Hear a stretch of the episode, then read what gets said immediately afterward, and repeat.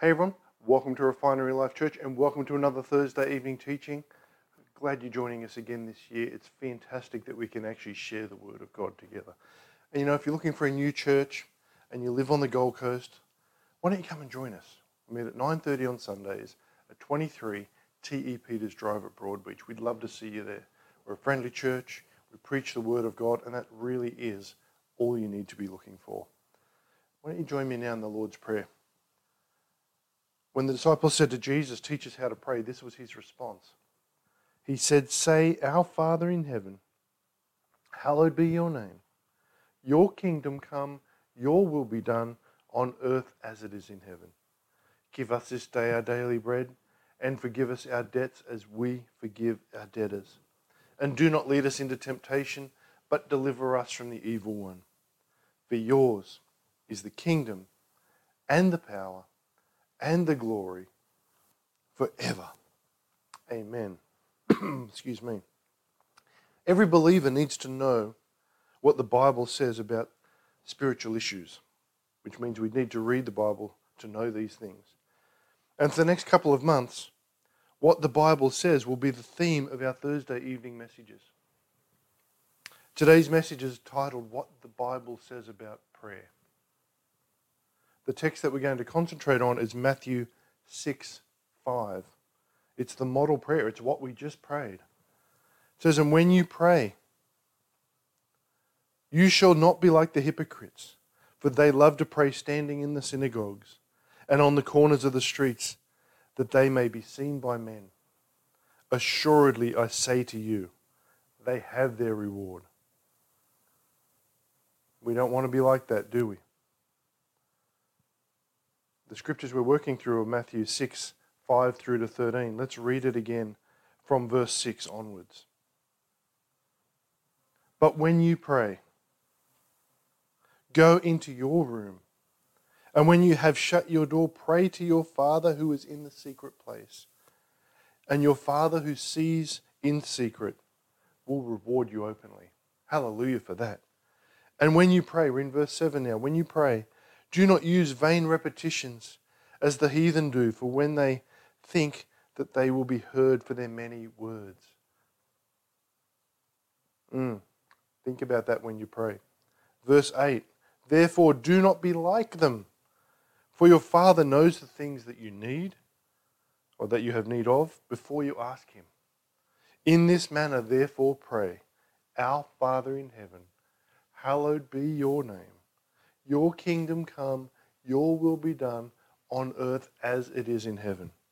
Give us this day our daily bread, and forgive us our debts as we forgive our debtors. And do not lead us into temptation, but deliver us from the evil one. For yours is the kingdom, and the power, and the glory forever. Amen.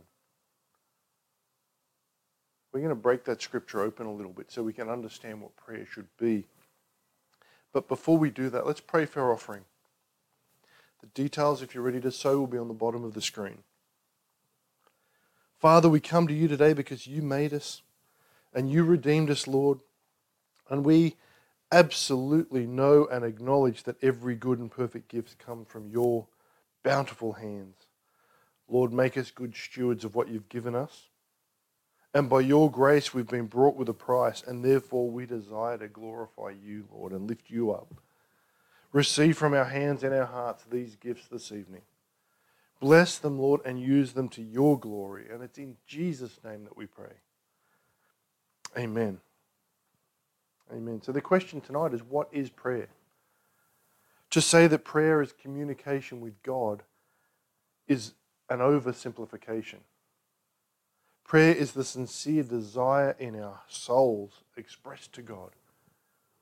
Prayer is what allows us to establish intimacy with the Creator.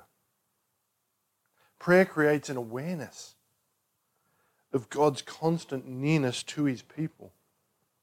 Prayer is also how unbelievers, recognizing their sinful nature and need for salvation,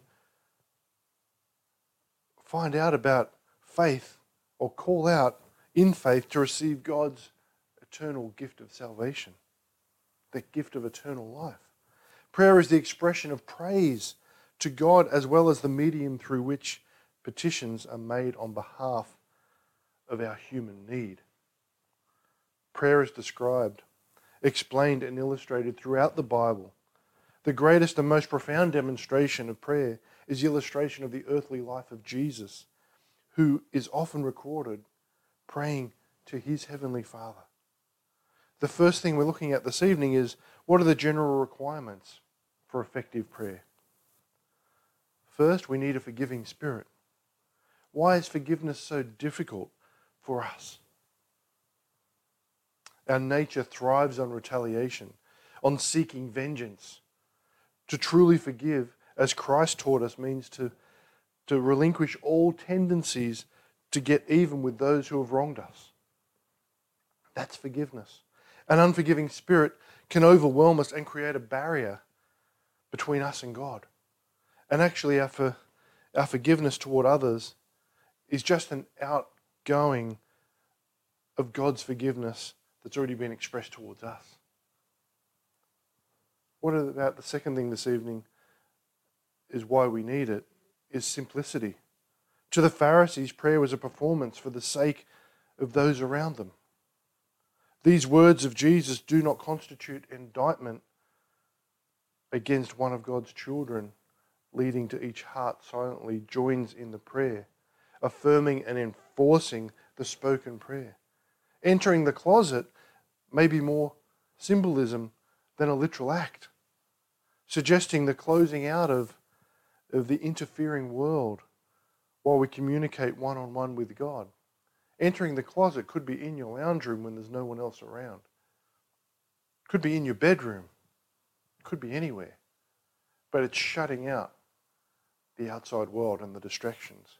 People can pray like this anywhere, even in their busy workplace. Third is humility and repentance. Both the Pharisee and the publican, or the tax collector in this story, could represent lost men.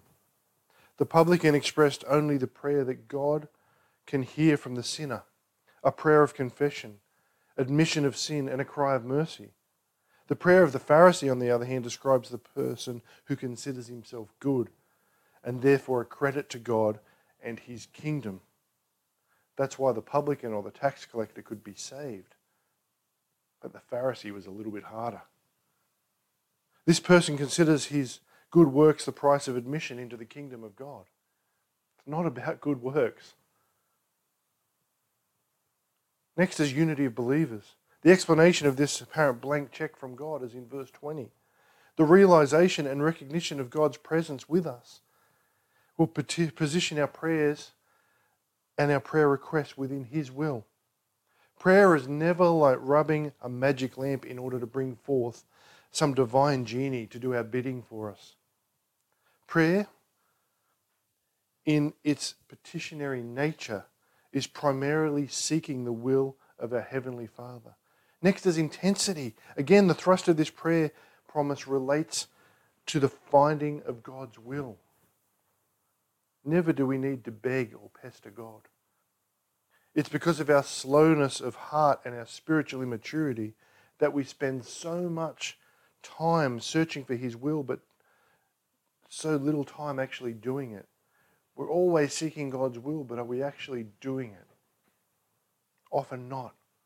But as we ask and seek and knock, the very exercise of faith has a cleansing effect on us, preparing us to receive the answer in accord with God's will and not our own wishes.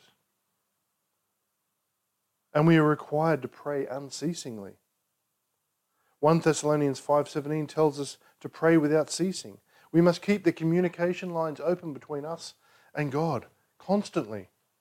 Our very attitude of life should be an expression of prayer of God, or expression of a prayer to God. That's how we should be living life. The increasing communication with the Father, God, will foster a beautiful and cherished naturalness in our prayer life. Our second point this evening is the personal requirements for effective prayer. What do we need to do to have effective prayer?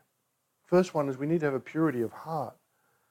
God, through the ministry of the indwelling Holy Spirit, reveals sin when it exists in the lives of his people. If after that we don't deal with our sin, our prayers are aborted. He can't answer a prayer when we're living in sin. The hill of the Lord and his holy place described the experience of a personal confrontation with God. I use the word confrontation there. Clean hands indicate that our actions are open for God to see, and a pure heart indicates that any sin in our lives is confessed. And then we have faith. Sadly, not every Christian who prays believes that God has the power to answer that prayer. I don't know why you would pray if you don't believe the prayer will be answered.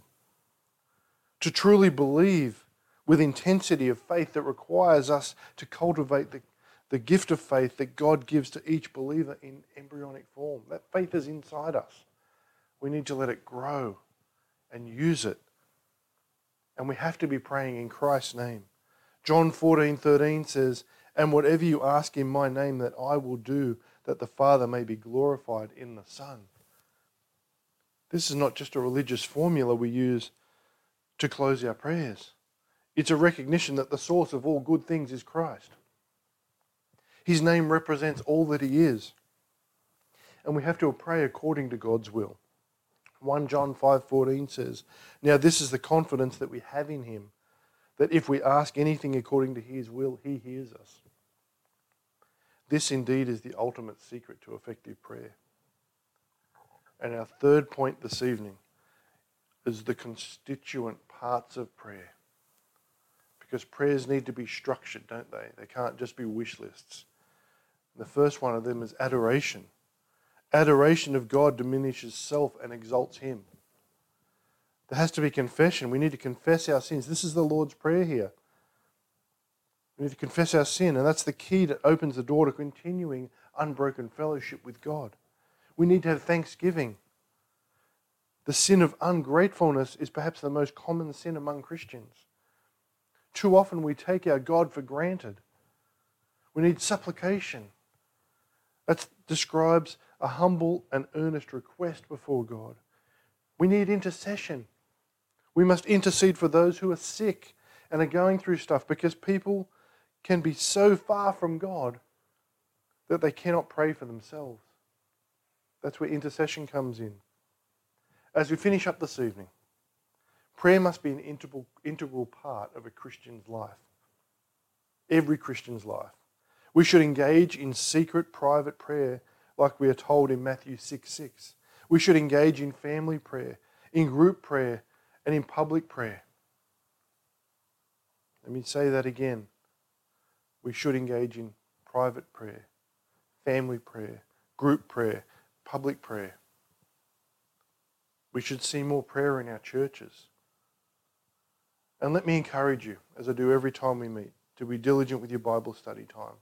Because God has so much more for us than we can get from just going to church once or twice a week and hearing someone else talk about the Word. When you spend time with God, your life will change in amazing ways because God is a Redeemer. There's nothing that's too hard for Him, and He can make you whole, spirit, soul, and body. And you're important to God, you know that. But you're also important to us at the refinery. So when it comes to prayer, we believe that God wants to meet your needs and reveal his promises directly to you. So whatever you're concerned about and need prayer for, we want to be here for you. Even if you just want to say hi, you can contact us on www.refinerylife.org or via any of our social media channels. And this year, 2023, is a year of divine restoration and divine recovery. So let me encourage you to start praying and start getting closer to the Lord. And until next time, stay in the blessings.